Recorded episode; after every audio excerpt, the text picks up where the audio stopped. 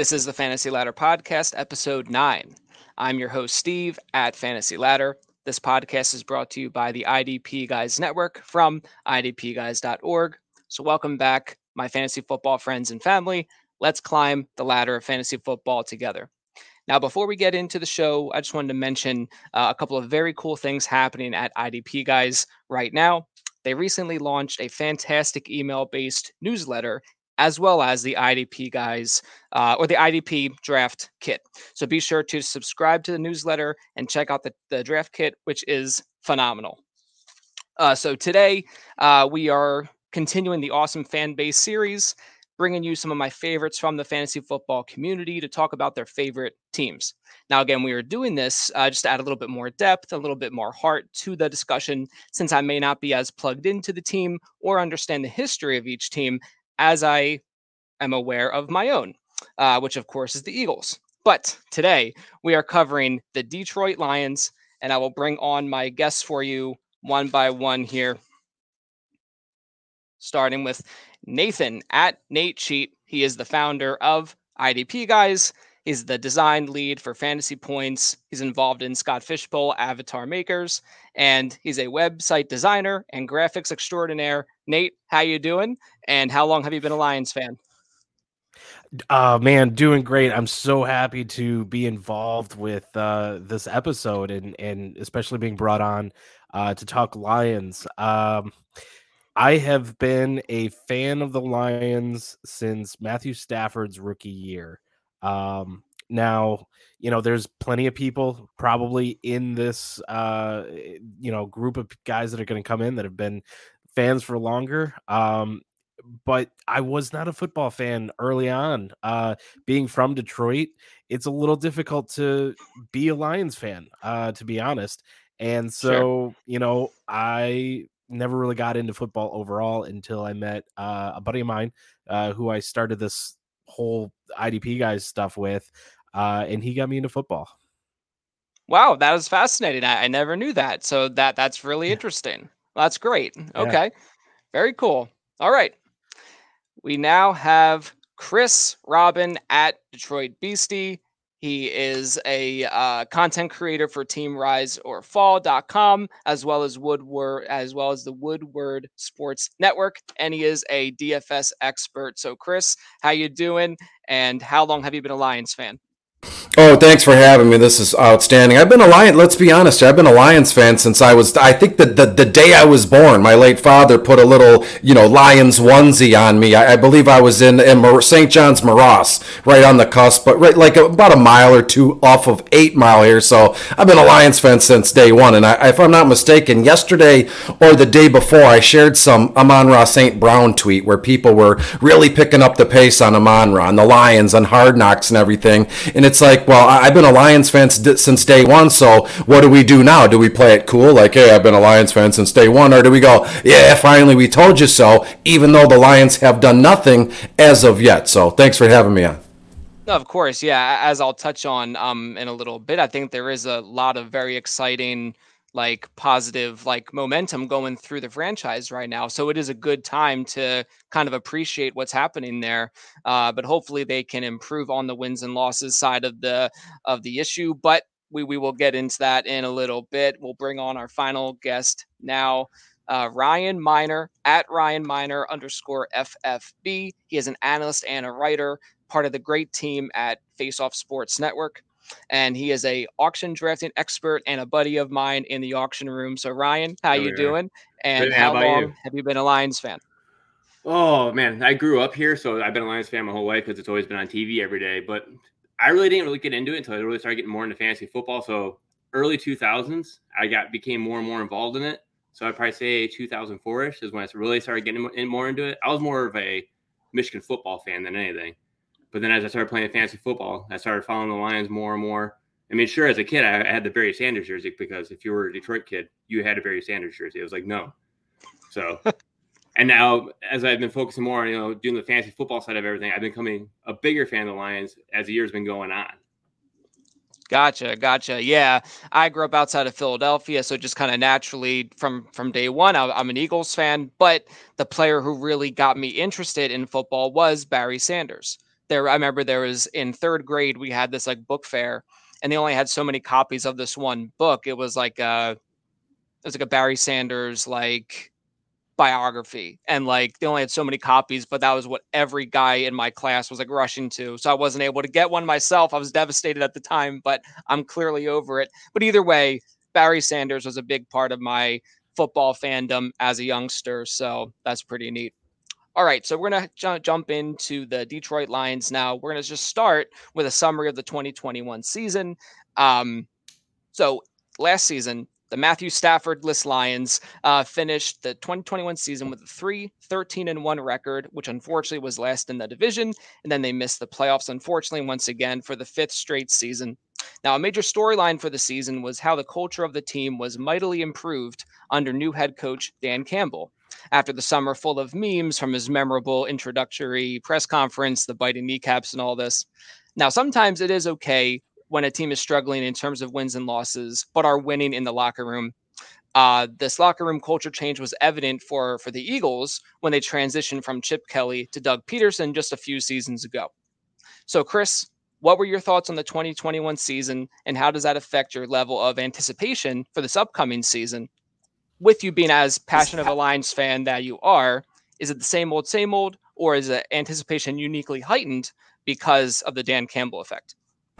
Well, one thing that I noticed, I've never been a big uh, moral victory kind of guy. Well, yeah, we, we, they lost 13 games, tied one and won three games. But to be honest with you, this last season, I started to come around on the idea of maybe there are moral victories because this team, the Lions, since day one, since I was a kid, since we were all little, they really had nothing going on, especially the last, what, 10, 12 years or so. So as we start to, to pull back the layers here and look through last season and all the players and, and all the, the opposing teams, and they would go out of their way to make contact with the head coach and go, hey, uh, good job, Dan, or talk to Jared Goff, whoever it was. So you can kind of, I did at least, slowly start to see some sort of, as you put it, Steve, momentum heading in the right direction. And it wasn't translating onto the field, obviously, only winning three games, getting blown out a few times, but they would hang in games. But to me, you know, we hear that, that SOL, same old Lions thing, or the Lions, they're going to, to grab defeat out of the jaws of victory, as my dad used to say. But here we are, heading into the, this coming season. I'll leave that for the next segment here. But last year,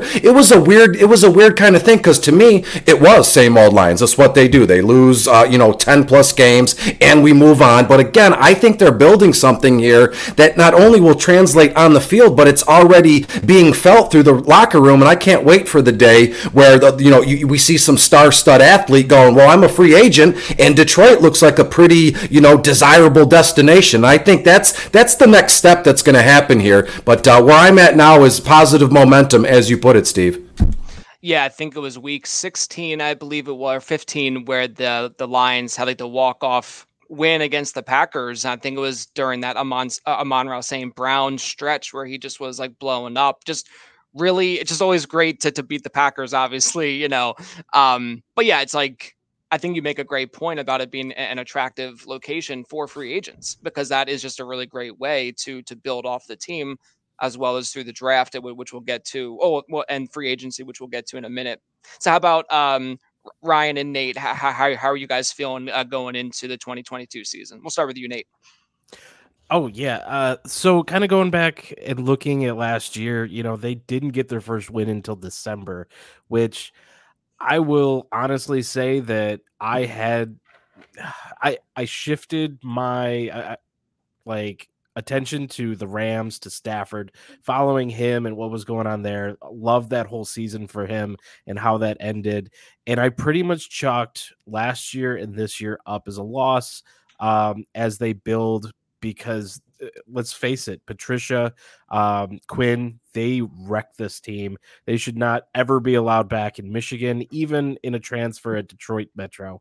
Um, you know, those guys, not a happy, not happy with them. And I was one of the the big fans, the guys that were trusting in Quinn and Patricia all the way, all and I just felt like I was totally um just like my heart was ripped out when i finally saw what they did this team and uh, you know 13 weeks before you get a win that's very tough on a fan base but you know if you go back and you look at those losses five of them, four after the bye, were within three points, and you have a tie and you have a record-breaking kick uh, to win a game in, in that Baltimore yeah. game. So if those games went the opposite way in the Lions' favor, you know, now you're talking about a whole different outlook on this team.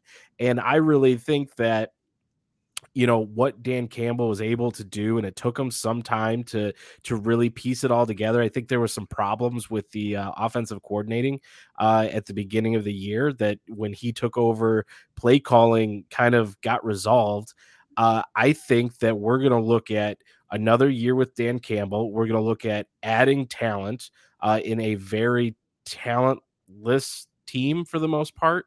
Um, but he's able to squeeze the last bit of juice out of every one of these players, and they are playing for him, which is something that honestly I can't say I've seen since Jim Schwartz.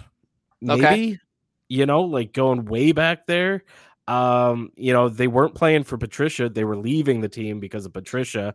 Uh, and um, oh man, the, I'm trying to remember the coach before that that we got canned because he couldn't get through the the playoffs there. Um, Jim Caldwell or Mariucci, Caldwell. one of those two guys, yeah. Yeah, yeah. So Caldwell, um, you know, he seemed to be more of a player's coach, but he just couldn't get that last bit of juice out of the players. And uh, I think Dan Campbell's the guy. So I'm excited. I've, you know, I've set aside my, you know, my Rams fandom. It's in last year with Stafford, and now I'm really focused on just being excited for this team and where they're going. I love it. How how about you, Ryan? Uh, did you tend to be like an optimistic fan, more pessimistic? Try to keep things realistic. How, how are you feeling heading into the season? I try to keep things more realistic. You know, I try to keep my optimism down because I don't want to get too hyped up. Because you know, and there's another part of later we'll be talking about, which is the schedule. It's like you know, people that when the schedule came out, everyone was starting to say, you know, ten wins, ten wins, ten wins, thirteen wins. I'm like, come on, guys, you guys got to be more realistic. Like, kind of look at the schedule, kind of look at what we did last year as the Lions team itself. Yeah, we lost a few games that were close, you know, last second field goal to what the Baltimore Ravens was a 66, 67 yard field goal that shouldn't have happened in the first place. And then the tie against the uh, Pittsburgh Steelers that no one just wanted to win that game. And that game just looked like, as we all say, same old Lions. But what I liked is going into last season, Dan Campbell came in, you know, the whole everyone's making fun of the kneecap biter thing. But basically, he said, you know, if you want if you want to play for me, stay. If you want to leave, go. And he let you know. And then the t- players that didn't want to be here left, and the ones that stayed stayed. And it showed like during the offseason, you know, as they're going through training camp and everything, that the team was more of like a family oriented type thing where it's like it's not just coaching players, it's more him working with the team, the team working with him, you know, balancing it all back and forth. And then this year, I could see it more still doing that. Will the record be good? We'll find out here in a little bit. But what they're doing going forward, I think looks better now than what Patricia did prior. Because I just felt like I never liked the Patricia hire in the first place. I always thought that was a bad hire because it feels like any time we get anyone from New England, it's bad move no matter what team it goes to. So with what uh, Campbell's doing now, I really like what he has going on for not just this year, but next year and the following year too yeah, I think he's a really cool guy to uh to to root for because he gets so like emotionally invested. Like he just like broke down like in like happy tears after after some of those victories, and it's just just as like sweet relief, you know. So it just was a really cool moment. Like I'm kind of a softy for for, for that kind of stuff, you know. But but when a guy just has such a clear passion for what he's trying to do and for the team itself, it's it's a, it's a really neat thing to try to rally behind. But as Nate mentioned, uh, he has some doubts about like the talent pool on the Lions. So that brings us to the free agency news. Uh, as far as I'm concerned, it didn't seem like there was any significant team losses. So if you guys think any differently, please uh, chime in in a moment. But uh, some notable roster additions that they brought in: wide receiver DJ Chark, linebackers Chris Board, Jarrad Davis, and Natrez Patrick, cornerback Mike Hughes, safety DeShon Elliott. Uh, so, what are your guys' thoughts on these moves? And do you have a favorite addition, or did you have a player or a positional reference from the free agency pool that the Giants did not address? Thoughts on all that? We'll start with you, Ryan, for that one. My favorite one was the DJ Chark signing. I mean, yeah, it's a one year deal, it's a $10 million prove it deal type of thing. But I liked what he said, like the reason why he chose here It's just you know the culture, the the way they build up. So it's like you know he's betting on himself to actually come in onto this you know on this team to say like, all right, you know, I, I got a one year prove it deal. I'm 25 year old wide receiver who's only a couple years removed from a thousand yards. So you know he gives that additional that can help Amon-Ra St. Brown, Josh Reynolds out there on the field. You know, you're not trying to ha- have a whole bunch of scrap wide receivers like we did last year. You're trying to improve that wide receiver core. Gotcha. And, yeah, uh, I like it. Chris, did you notice like they've been signing like a lot of defensive linemen lately too? I don't know if you I don't know if you've seen like Lions sign. They've been like signing defensive linemen like crazy. It seems like there's like adding depth there, so it's like they're trying to build more on that defensive line too. And so a bunch of no name, but it's like building the depth there on that too. I forget the names right off the top of my head, but I know they've been doing it the past few days. Oh, gotcha. Okay. Yeah. So, um, yes, this is some of the names that that stuck out to me were the uh, linebackers, and then some of the guys in the secondary. But you know, you got to. I think you have to prioritize the the defensive line to try to get pressure on you know guys like Rodgers and Fields, obviously, and, and Cousins. Um, so, how about you, Nate? Uh, did, how, how do you feel about the DJ Chark signing, or, or any of the defensive guys? Yeah, so I was very interested in the DJ Chark signing. Um, I think after the draft, I'm a little less so. I, I am really. I mean, we'll get into all of that, but um, you know, Jameson Williams is something that I'm excited for. But uh, to get to your point, Ryan, about the uh, uh, interior line, I, I think that they're trying to play smash mouth football where you know you're going to regret it. Um, you know, it, be you know coming up to the line of scrimmage and and everything. Um, they they want to get in your face. They want to um, cause a little fear and a little chaos and havoc. And I think that plays to Dan Campbell's uh, biting biting kneecaps, all of that stuff. You know, just kind of getting in there and doing it. So I'm excited for that. We've had issues. I mean, we've had what was that one year where I think that was like two years ago where we we couldn't get a sack, like we couldn't get to the the quarterback at all. So um, I, I'm I'm here for it. I'd love to see a Lions um team that is, you know, especially adding Aidan Hutchinson and obviously I'm getting into uh rookies again, but you know, just gets me excited for for what they might do because once you cause fear in the other team, you know, they start getting erratic. And not to say that the Lions are, you know, a fearful team, but they're building something. So, um, one of the interesting things that I saw in the linebackers is Jarrad Davis coming back. Um, you know, he went off, I believe it was to the Jets and didn't really do much. He wasn't doing much, you know, at the end of his career with the Lions the last time around but he did have like one good season. I think his rookie year was like not terrible, and you know everyone had high hopes for him. So uh, I really wonder how much the old, you know, Patricia um, administration there messed it up, and if something is still there that uh, might come out of it. But uh, in the same point, it, I don't think it was a very um, you know they didn't invest much in him so it's kind of a look and see and if not you know um you know they can they can move on so that's that's one that i'm just kind of paying attention to. Gotcha. How about you chris? Do you have any thoughts on or any differing thoughts on on the free agency moves yeah, I got two things really quick, and it's it's about the moves that they did not make. If you remember correctly, this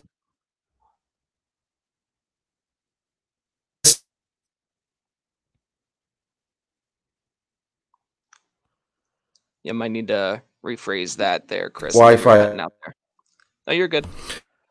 Wi-Fi was cutting in and out on me. I, I, what I was getting at is the moves that they didn't make this time last year. Sorry that I cut out. It was all about are they going to sign Kenny G? Are they going to let him walk? And thank God we let him walk. He was a ghost in New York. And then you fast forward to right now, the Lions. Everybody's watching, watching and waiting. Is this the year they're going to draft a quarterback? And they did not. And I think that just goes to show you that you know Brad and Dan and this this front Lions brass they have a plan here. And look, in this draft class, we we all know the quarterbacks we're not that strong. Matt Corral, Sam Howell, Ridder, we know all the guys' names. And they, they've been picked up. Some of them were undrafted free agents here, but it's not what they wanted to do at that time in terms of, of their long term plan here. So that kind of alleviates that you can cut the draft right in half. Treat it like a fantasy football draft. If it's a super flex and I already got two quarterbacks, I don't even need to worry about that. I can focus my efforts elsewhere. So to me, I think, you know, DJ Chark's a nice addition. Getting Jarrad Davis back, he's probably going to be more of a depth guy. Maybe he performs a little bit well now that he he's not brought in as a rookie trying to shoulder the burden of a losing franchise like the Lions. And I, I also love the idea of this this Elliott kid. We need some some secondary help. That's long been an issue, as Nate said as well. Pass rushing can't get a sack. Will they? Won't they? But I think times are changing. But to me, it might be you know abstract thinking or off the wall here. But I think the biggest move here was the fact that they didn't draft a quarterback and they're going to save that. Is it going to be next season when they have two first rounders? What do they do? Do they get back a third uh, first round? Who knows what they do? But I like the way their head is at because they were able to really cut the draft in sections and completely eliminate quarterback and focus on other things such as Aidan and Williams. We know how that went here. But to me, the biggest move in my mind is not drafting a quarterback and wasting. I don't want to say wasting, but I don't. I didn't think of, of any of these quarterbacks were like first round juicy talents here. So again, another hurdle or another hoop that Dan and Brad ha- have jumped through that I think is going to be successful. Right, right. Yeah, so so we can touch on on the draft class now. Uh round 1, they they were picking from number 2. They got the edge rusher Aidan Hutchinson. And then at, at pick 12, they they did a big trade up. Uh, they didn't give too much draft capital, in my opinion, and they got one of the best wide receivers in the draft in uh, Jameson Williams out of Alabama. Round two, pick 46, edge rusher Josh Pesh, uh, Paschal. Round three, pick 97, safety Kerby Joseph. Round five, tight end James Mitchell. Then round six and seven, whole bunch of defense here. Linebacker Malcolm Rodriguez, edge edge rusher James Houston, cornerback Chase Lucas. So, uh, Nate, looking at that draft class, all things considered, free agency, the draft, uh, did the team fulfill the roster needs? And do you have a favorite or at least favorite pick?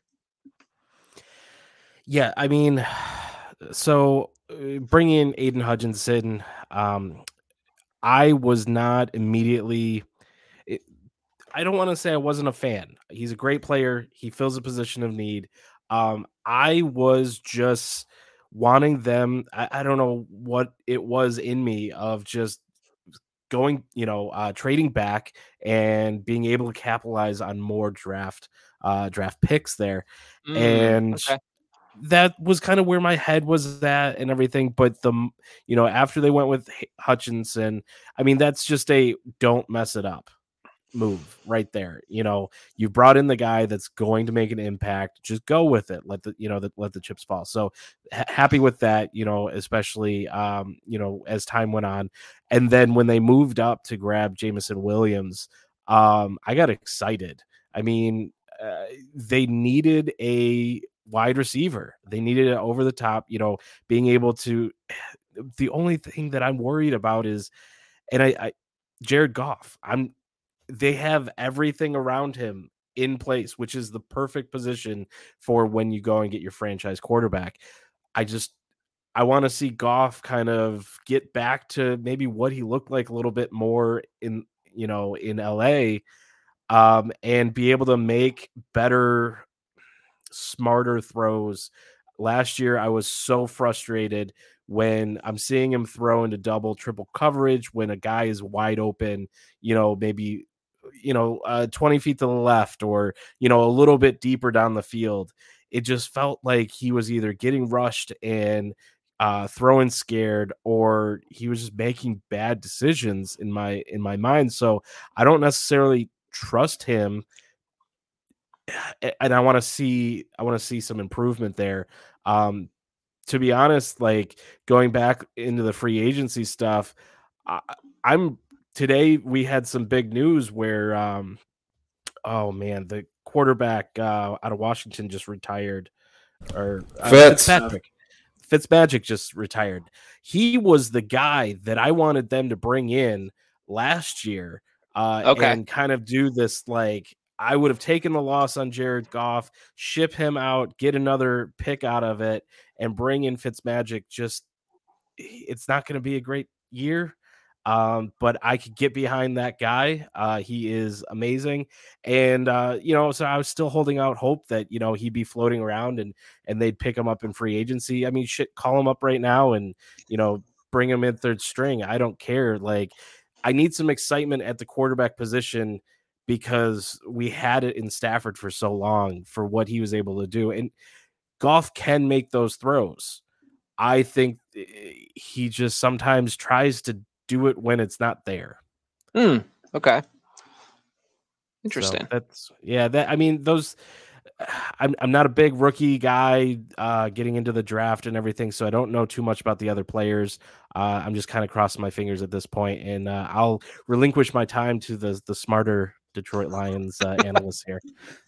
Sounds good. So, how, how about you, Ryan? Was there anyone you would have preferred they they targeted at these spots, or were you pretty happy overall? I was pretty happy overall because like looking at it overall, it's like okay, you they kind of took more of depth pieces, you know, not because you're not truly a quarterback away. Because if they were if we were quarterback away, we would have never traded to Matt Stafford. We would have just kind of tried to draft the way we had it.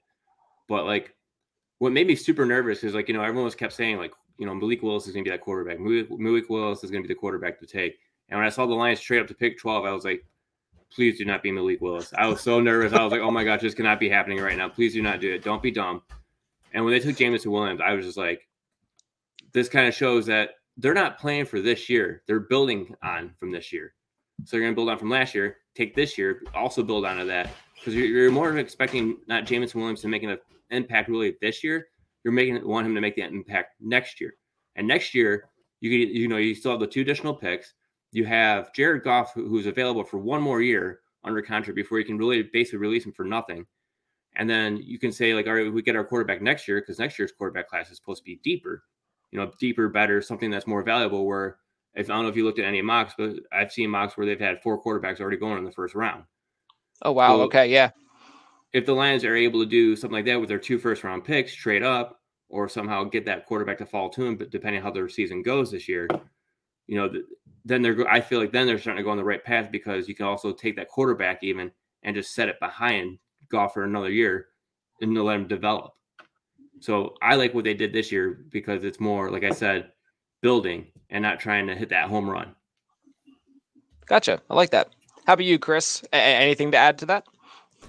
Yeah, you know what you're going to get out of Hutch at, at 102. Your high motor guy, big energy, lives 20 minutes away from Allen Park here. And then even Jameson Williams. I, I love that pick. Uh, to any Minnesota Vikings fans, they, they absolutely fleeced you. You got you when you look at draft capital and, and you know, you have you have trade charts and, and trade calculators. When you did the real life math on the just swapping second round picks and then us getting Williams in that spot, they absolutely bent them over. But I digress. I want to talk about Josh Paschal really quick in this uh, Malcolm Rodriguez. We got to come up with a name for him. Emrod, Malrod, I don't know what it is. But these two kids were, when you look at it, they were also steals based on what they did at the combine, based on what they did their previous seasons in school and where they went. You know, everybody, we, we had the same MO last year. You know, Brad went back to back D lineman, second round, third round, and people are left scratching their heads. But again, as Ryan and Nate alluded to, they're building something, create havoc and chaos, as Nate said a few moments ago here.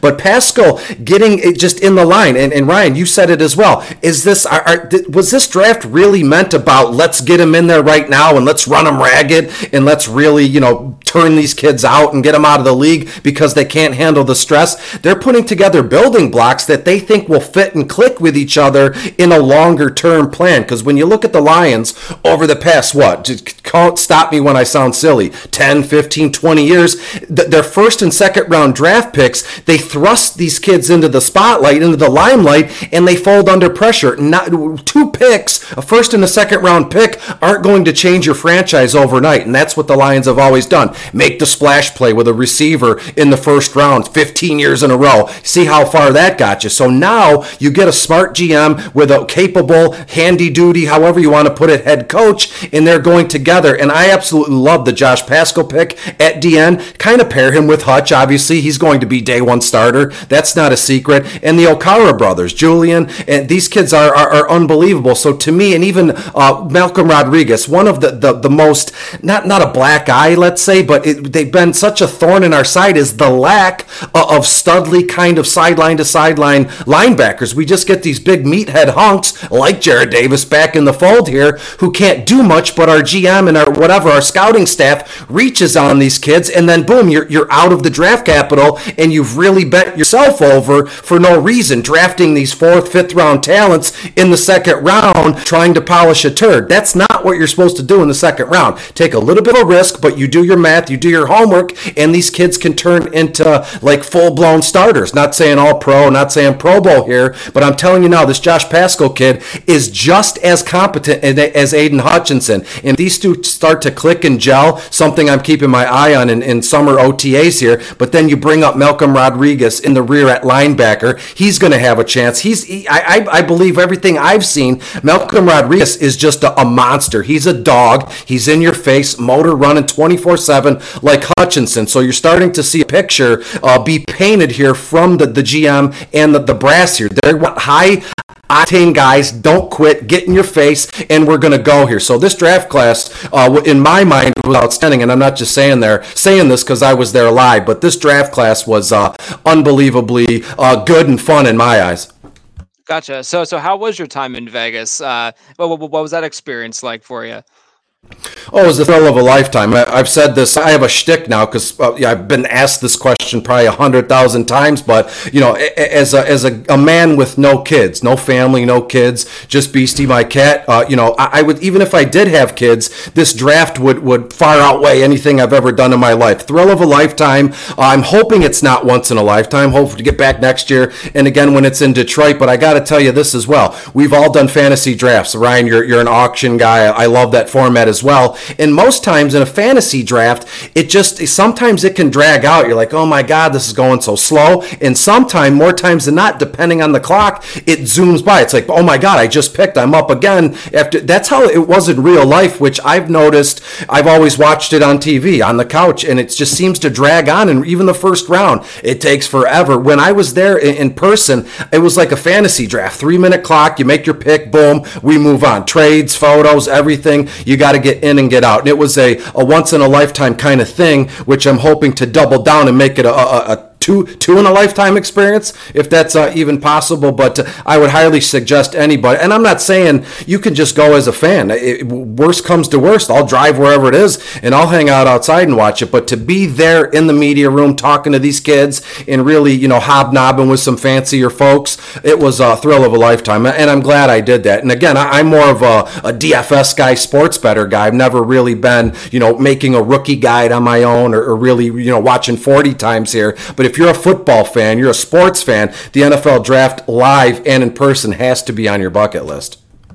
That's awesome. I love that. Very cool. Very cool. So obviously it doesn't end at the draft. There are undrafted free agent signings. Now, not every year do you get excited for the free agents that that you signed that that weren't drafted. I uh, just was curious if you guys felt a certain way about the guys that the that the Lions were able to sign after the draft. For example, with the Eagles, I was pretty excited that they were able to sign uh, quarterback Carson Strong as well as running back Kennedy Brooks, kind of like those as as depth pieces. Low expectations, of course, but definitely a little bit excited there. Uh, was hoping that they would have signed uh, wide receiver Justin Ross. I'm a big fan of his, but uh, and kind of rooting for him just with the with the unfortunate uh, injury history. But either way, anyone on the Lions that uh, stood out to you guys that that they were able to sign, and if not, that's okay too. But uh, curious about that start with you, Nate. Anyone uh, come to mind for you there, or?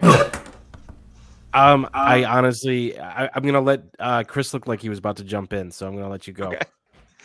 Yeah.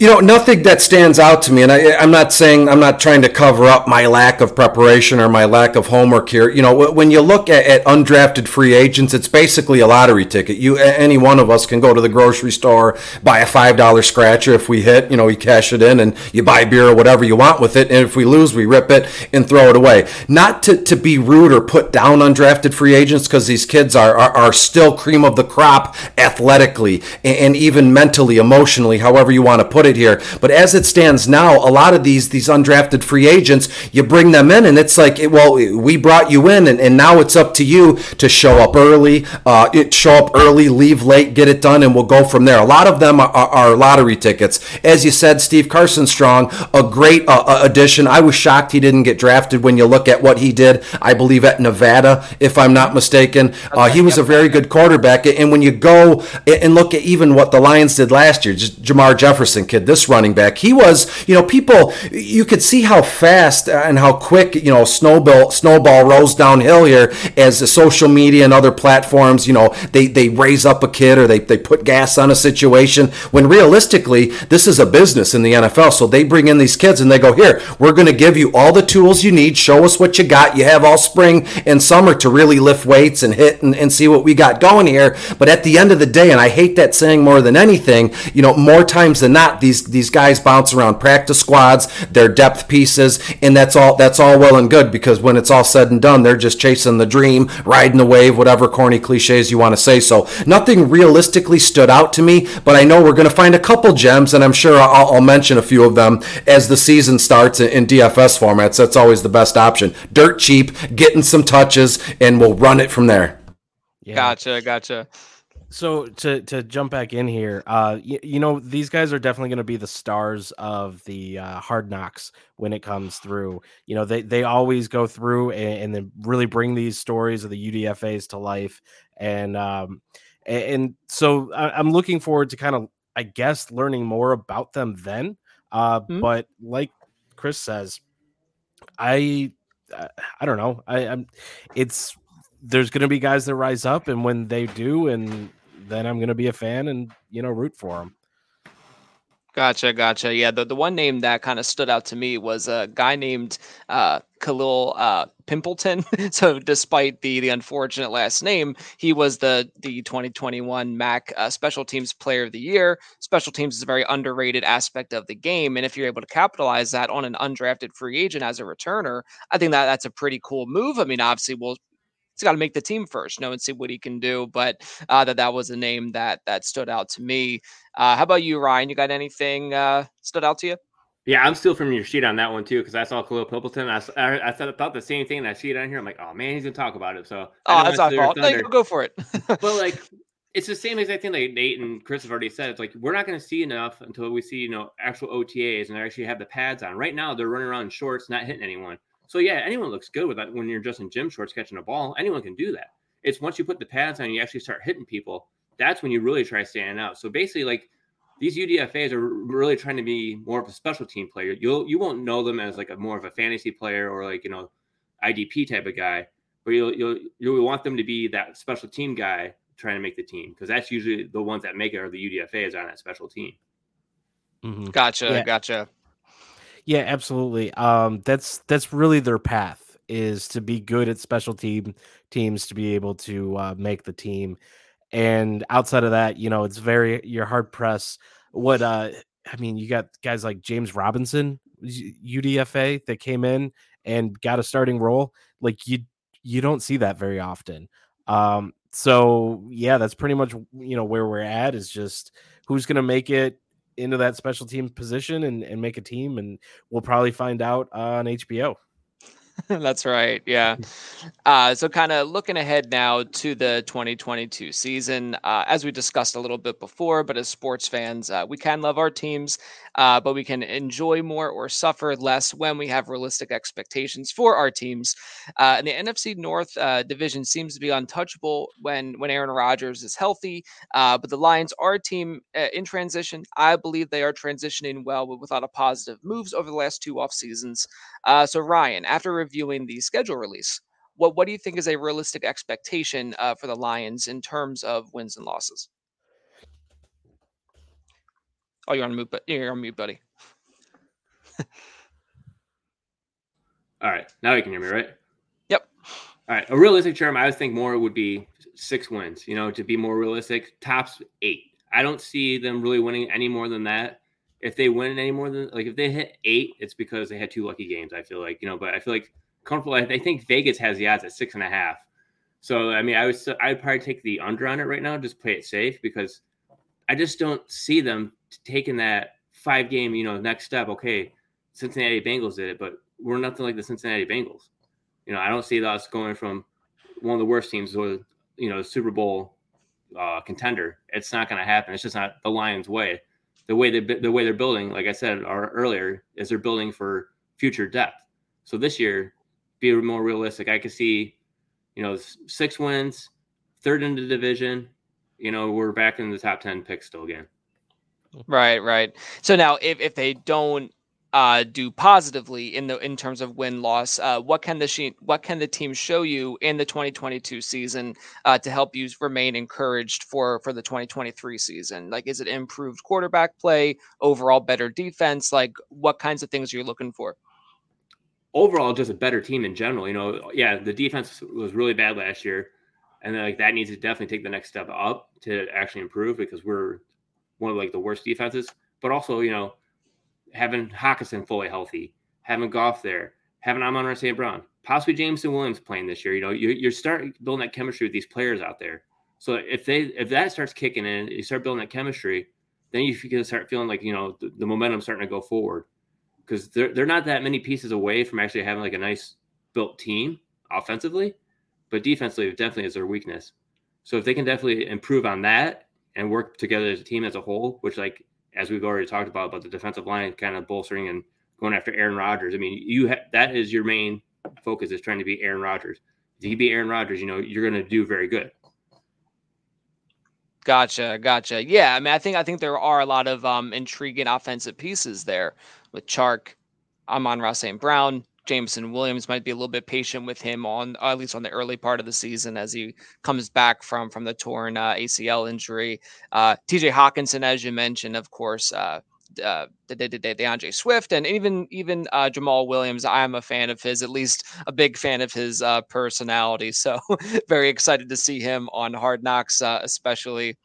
Um, now, in terms of Hard Knocks, uh, I'm absolutely thrilled about the about the Lions being selected for the show. Uh, I want to see as much Dan Campbell and as much Jamaal Williams uh, as possible. Uh, are you guys excited for it, or do you think it'll be a distraction for the team?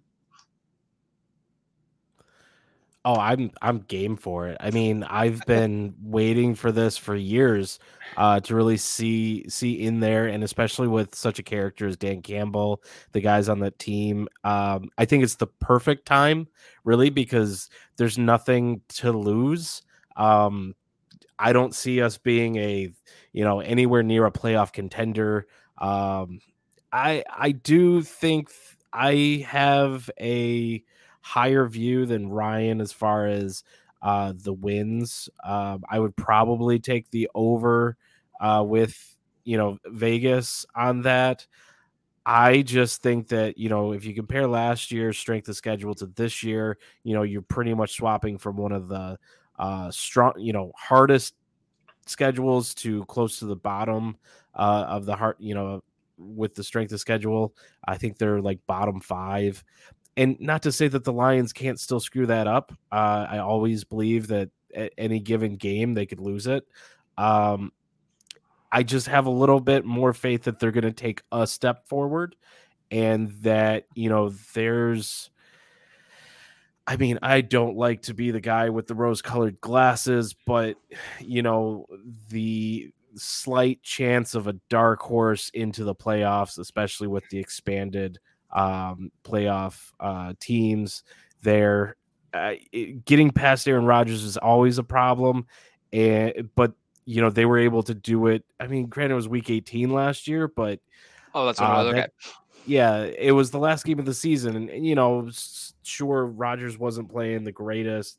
Um, I think he might have sat that game too, but it, it's just um, I don't know. I I I've been taking kind of exception to some of the early mocks for for next year where they have the Lions picking it like two, three, and I'm Hmm. just like, unless they're trading up, I- just don't see it. Like, if you're mocking, I mean, maybe the you know within ten, sure, but right now most of the mocks coming out have them almost in the same position they were this year, and I don't know. I just don't see it.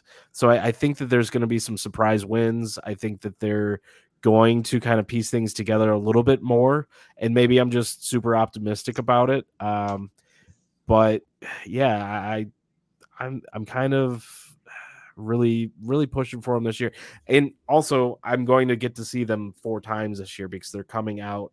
Uh, playing the Patriots, the Jets, and the Giants, all within uh, a two-hour drive from me it's a very rare thing. So I'm going to all of those games and then Oh, that's flying awesome. out to Yeah. Michigan for a uh, Detroit game, um, you know, at, at Ford Field. So I'm hoping they win some of those, you know.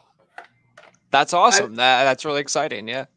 Like I like what you're th- like what you're saying, Nate, too. But like if you look at their games last year, they got blown out in quite a few of them too. But those like Mhm. good games they had, they actually had like you know it was either they lost by a little or they lost by a lot. I think this year it's gonna be more losing by a little, but still gonna be a loss. And you know it's gonna be enjoyable games. They're gonna put up a nice Mhm. defensive. You know they're gonna be all four quarters playing because you know how the Lions usually go first three quarters and then they crap the bed the fourth quarter and fall apart. I think it's gonna be four quarters but it's gonna be a lot of you know three point games, four point games. It's gonna be all like less than one touchdown games. I feel like they're gonna lose this year.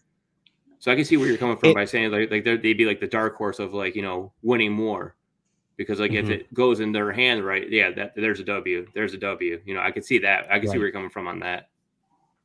Absolutely. And the Lions, I mean, they are the their nickname is the cardiac cats for a reason. Um, you know, coming down to the last two minutes, whether or not they're gonna win, usually a coin flip, and we don't have Stafford to, you know, march down the field like he did in the Super Bowl. Like, how perfect was that? That you know, the biggest stage, he had the opportunity to pretty much clinch a win in Stafford fashion that he did. Um, I think that was the 2016 season where he broke the record for most uh, come from behind victories within two minutes of you know the last two minutes of a game, and that's just what it's like to be a Lions fan. You're either you know like about to have your heart ripped out because of a devastating loss uh, because they just dived in the fourth quarter, or you're having a uh, heart attack because they were crap for three quarters and woke up to to come back for a win in the fourth. So you it could go either way, but I I really I think we're very close in how we view the Lions, Ryan, for this season. I Mhm. think it's just the difference of a coin flip. It, are they going to get the luck this year or are they not going to get it? And it'll be close games that, you know, either they they get the win or they don't. Yeah, I think I think it's very um realistic that, that that they could finish higher in division than like the Chicago Bears, for example. You know, that's just another team that has a long way to go. Uh they they have their potential franchise quarterback in Justin Fields, but just not a lot uh around him. You know what I mean? So um yeah, I, I think it's great to be to be optimistic. You know, uh I just know just being a Philadelphia fan, the higher my expectations are, the the the worse the the the uh losses add up and it just it's it's just even worse. But either way, that I don't see anything wrong with, with, with being optimistic. So that's great. Uh but definitely looking Yeah. forward to hard knocks. I uh you know, I might have to start bumming off of my, my my brother's account again, you know, uh when, when that starts coming around in August. But uh cannot wait for that. Don't be Uh, surprised so- if D'Andre Swift is a first round pick after that. Yeah, that's right. Yeah, it know, always causes uh, a little bit of ADP uh, uh, rise in there uh, for sure. Yeah, for sure. Uh, speaking of that, uh, th- this is a fantasy football show at the end of the day, but we just want to you know touch on all the teams and stuff. But as far as fantasy football 2022, as far as the Lions players are concerned, for for for you guys, uh, who are some offensive players you guys are going to be targeting at their projected cost? Go ahead, Ryan. My biggest one is my biggest one is D'Andre Swift. I ha- I've been drafting. It's like I've I've done so many startups right now And no matter what, I'm like hitting them in the first round, the end of the first round every time because it's just like I know it's going to be come, it's coming. You know, the Lions got the, one of the top five offensive lines right now projected by PFF. So he's one I'm definitely targeting. I mean, I don't know if you've seen the photos of him. This guy's getting freaking ripped, you know. So yeah, he's got to be worth it now because just look at what he can do with no pads on. So he's definitely the one guy I'm targeting. Goff for sure in Superflex. Like yes. he's a quarterback or even like one QB leagues, like you like most leagues will tell you no, don't if you're in a one QB league, don't draft two QBs. But like say like if I draft like a Jalen Hurts, you know, not to knock your team, but like say like you know the, the Konami like type of quarterback, I want to have someone who I think could also help me in case he gets hurt. And that one guy is definitely Jared Goff, is someone I'm targeting as a QB two, you know, on my team to say like, all right, I feel more comfortable going in with this than trying to go in with a single quarterback because I feel like he has that next step to actually go forward and actually be a very high end QB two, low end QB one most weeks too. Gotcha. I like that. Yeah, absolutely. Um, so I actually haven't been doing a whole lot of startups. We have been doing the uh, ADP mocks, so that you know has been helping me, but I, have been a little bit periodic about it. But Amon-Ra St. Brown, I feel like so he he had a hype coming out of last season and then I don't know what happened it was like the gang on Twitter just drove his ADP down and you know it's just a lot easier to, I feel like when I'm at that point of a hmm, wide receiver 2 wide receiver 3 uh he's there and I I like him at that spot you know I'll take him all day right there and uh, I'm excited for you know any growth that he could have this year. So I'm willing to take the gamble. Um, yeah, Hockenson, you know, if I'm in like a tight end premium league, I I'm targeting him, and I would say I am not a Jared Goff fan, and it, and it's like, uh, but I will grab him like I used to grab Stafford in those years where, um, you know, people would just heap the hate on him you know, obviously I had more. Um, I felt like Stafford had far more upside, but for a second quarterback or a bench quarterback, you could do worse than having Jared Goff because he'll come in and in the right game script, he'll put up some decent numbers. You know, you can kind of stream him in with uh, your other quarterbacks uh, to to to help you create that QB one uh, in bye weeks or injury situations so you know those are kind of the guys i mean swift is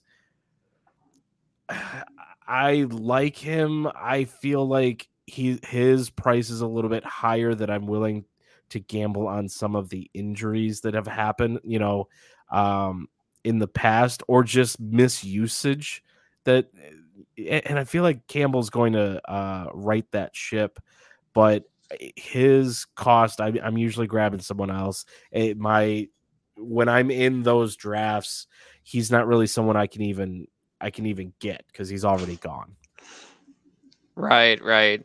Yeah, for me, uh, I'm very excited for Swift. You know, he obviously is, is, an incredible talent, but also has like the pass catching upside, especially in PPR leagues. So, so I'm with you on on that, Ryan. I'd be very bullish to get him at the end of the first.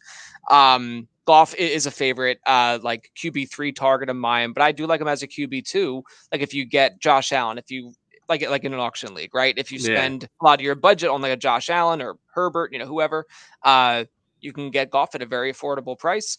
Uh, hopefully, toward, to, towards the end of a draft, you know, and then uh, you know, just to find just fill in if you already have like, like the, the, the ceiling play of like a Josh Allen. Um, and and DJ Chark for, for me as well. Uh, he is on that uh, one year prove it deal.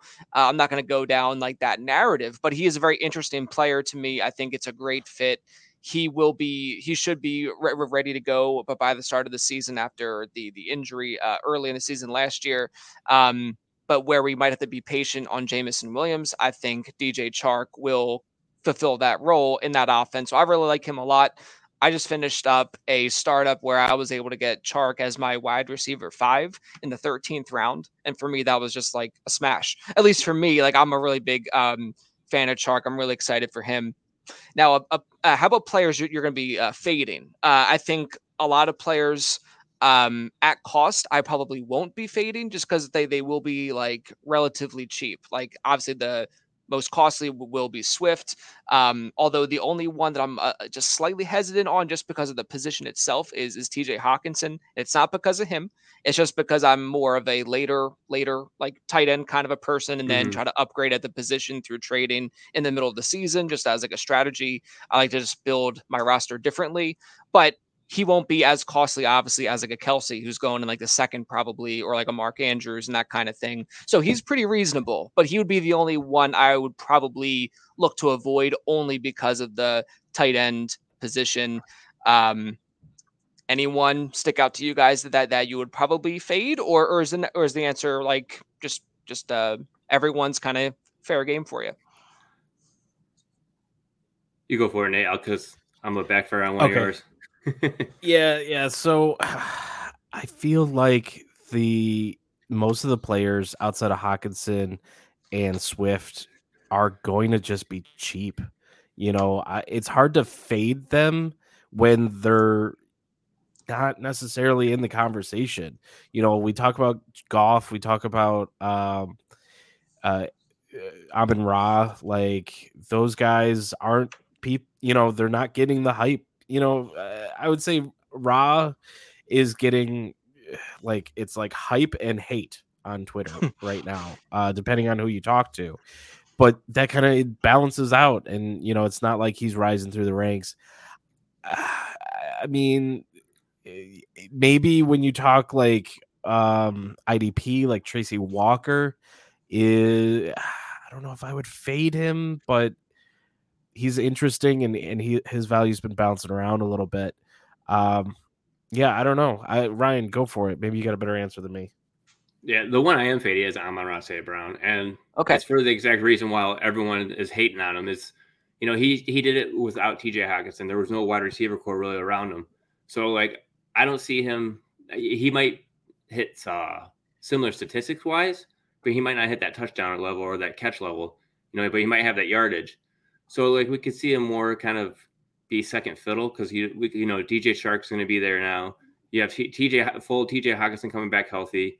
You have D'Andre Swift who hopefully stays healthy for one whole season.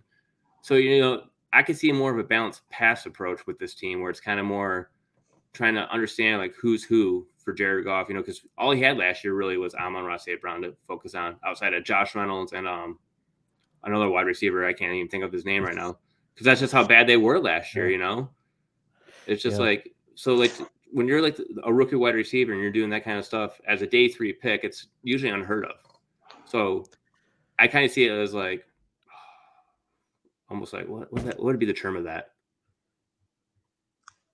Yeah. It was in, yeah, it was it was, it was an mm-hmm. interesting storm of factors, right? Because yeah the the team was playing from behind often, so it's a lot of passing volume. I think he averaged like 11 targets a game in that six game stretch where he just was in like mm-hmm. God mode, you know, to like end the season. But Hockenson's back. I don't think he's going to. Obviously, I don't think he's going to average 11 targets per game. Uh, but would I have would, would I draft him as a flex option? Probably. If he's being valued as like a wide receiver too, well, I'm going to fade that all day long. I just I'm just not going to have him on, on, a lot of teams if that's the case. I, I'd I'd be fine drafting him as a flex play, but if it's getting if his price is is demanding higher than that, I probably won't be drafting him a lot as far as like redraft leagues are concerned. Um, but yeah, he was an interesting buy uh, candidate before the draft, and then with, with Jameson Williams, you know, I think that kind of tempered the need to to pounce on him, I guess, if, if that makes sense. But that's great. Yeah. Uh, yeah. Well, so I'd like to go into that a little bit more, and I think that it. my view is kind of the same with Ryan here, and I'm just taking a different um, result of that. I I think that because of those targets and that time at the end of the season, that he might be a, a little bit of a safety net for Jared Goff. That they build that report mm. when other players have kind of you know Hockenson went out with injury, um, you know, just different situations where they kind of built there's a trust being built there and i i feel like with a off season and um, you know, training camp and everything, you get to recognize that and then kind of uh, keep making those plays, making those throws. Not saying that I, you know, he's going to be outrage, you know, outrageously great or a wide receiver one or like you guys both said, like at a wide receiver three, a flex play. That's kind of where I'm at, anyways. So I think we're valuing him the same. I'm just I, I guess I, I, take a little bit of a gamble with upside, and I think that there's a potential for upside there with um, just having a report and um, you know seeing where that goes. Yeah, his upside's good too. Whoops, sorry, Steve. Oh, go for it. Yeah, yeah, yeah. Go, go. I say his upside's good, but like a lot of his catches, he did were a lot of like short and close to the line of scrimmage too, which was like mm-hmm. like because you look at his yardage, you know, he had those 10, 11 catches, but it'd be under 100 yards. So mm-hmm. I just kind of want to throw that in there. A lot of it was like you know zero to five yards from the line of scrimmage. So that's where he got a lot of his points because a lot of your defenses aren't really focusing right there. You know, your linebackers are kind of sitting back a little bit or close to the line, so you're waiting for the safety to get you. So a lot of your teams are just going to give up and say, "Yeah, go ahead and throw it to him because we'll just get him halfway down the field." Oh, absolutely. And I, you know, like I said, not a wide receiver one or two. Um, and I, it, last year, I mean, he he put up some numbers, but it, it's not the greatest play. I, I don't think you know. Going back to what I've said previously, there's not a wealth of talent on the Lions, and uh, but you know with the new new players coming in, so I'm interested to see what happens. You know, and mm-hmm. he'll be someone I'm, I'm watching for sure, especially you know with training camp. Yeah, I think my tune could shift if he does get that kind of unique usage like early in the season because he, cause he he had a lot of rushing attempts as well and like a lot for for uh, like a wide receiver i mean i think he had probably 10 total over the course of the season but still he had a couple rushing touchdowns. Uh so just if he gets if he keeps up with that unique usage in the offense uh, you know, I think I could probably shift to being a little bit more aggressive towards him, but I'm just trying to be realistic of what his opportunity share is going to be with Chark and with and with with mm-hmm. Williams mm-hmm. and back. So I'm just trying to keep it easy there. But uh, a very exciting player. You, you, you love to see these guys have their potential um, realized. You know what I mean? So so it's very exciting uh, to see that. But uh, but back to the hard knocks thing. Um, you know, again, like I'm really excited to see what, what, some of the storylines are. There was uh, a report about Dan, or maybe it was just was like a just a funny thing he said, but he was talking about having an actual lion on the practice field. Um, so I'm I'm I'm semi afraid that because of the the HBO presence and the budget, maybe just maybe they'll actually have an actual lion on the practice field. So I don't know, but uh, I think the the Lions are in a very intriguing position. Um, you know, just just to kind of see how the team builds up, to kind of have their eyes on the 2023 uh, quarterback class, perhaps. Uh, but I think we nailed it. You know, I think we have a lot of uh, interesting optimism as well as a mix of realistic expectations for the Lions uh, coming up this year and beyond. Uh, but I really appreciate your guys' input and and your thoughts. Um, and you know, hopefully, uh, you guys will be happier Lions fans this year and and for years to come. So uh, basically, we're just going to wrap it up uh, with, with, some plugs. Uh, so we'll start with you, Ryan. Uh, tell people where they can find you and your content. And uh, again, just thanks for coming by. Yeah, you can find me on Twitter at Ryan Miner underscore FFB. That's capital R, capital M. You can find my stuff at Face Off Sports Network, fffaceoff.com. And you, you, you'll find Steve and I probably on Twitter talking about auction leagues all the time. So and that's what that's one of the fun things to get ready for is auctions. Yes, sir. Yes, sir. How about you, Nate? Auction leagues.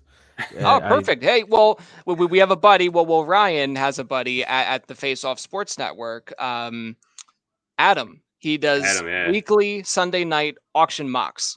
So I will have to tag you in that next time. Uh, see if you're available on a Sunday evening.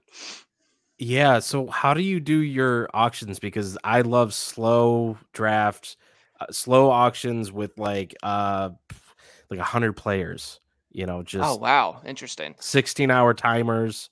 Um, what what do you guys do with that? Is that like a one one player up at a time kind of a thing?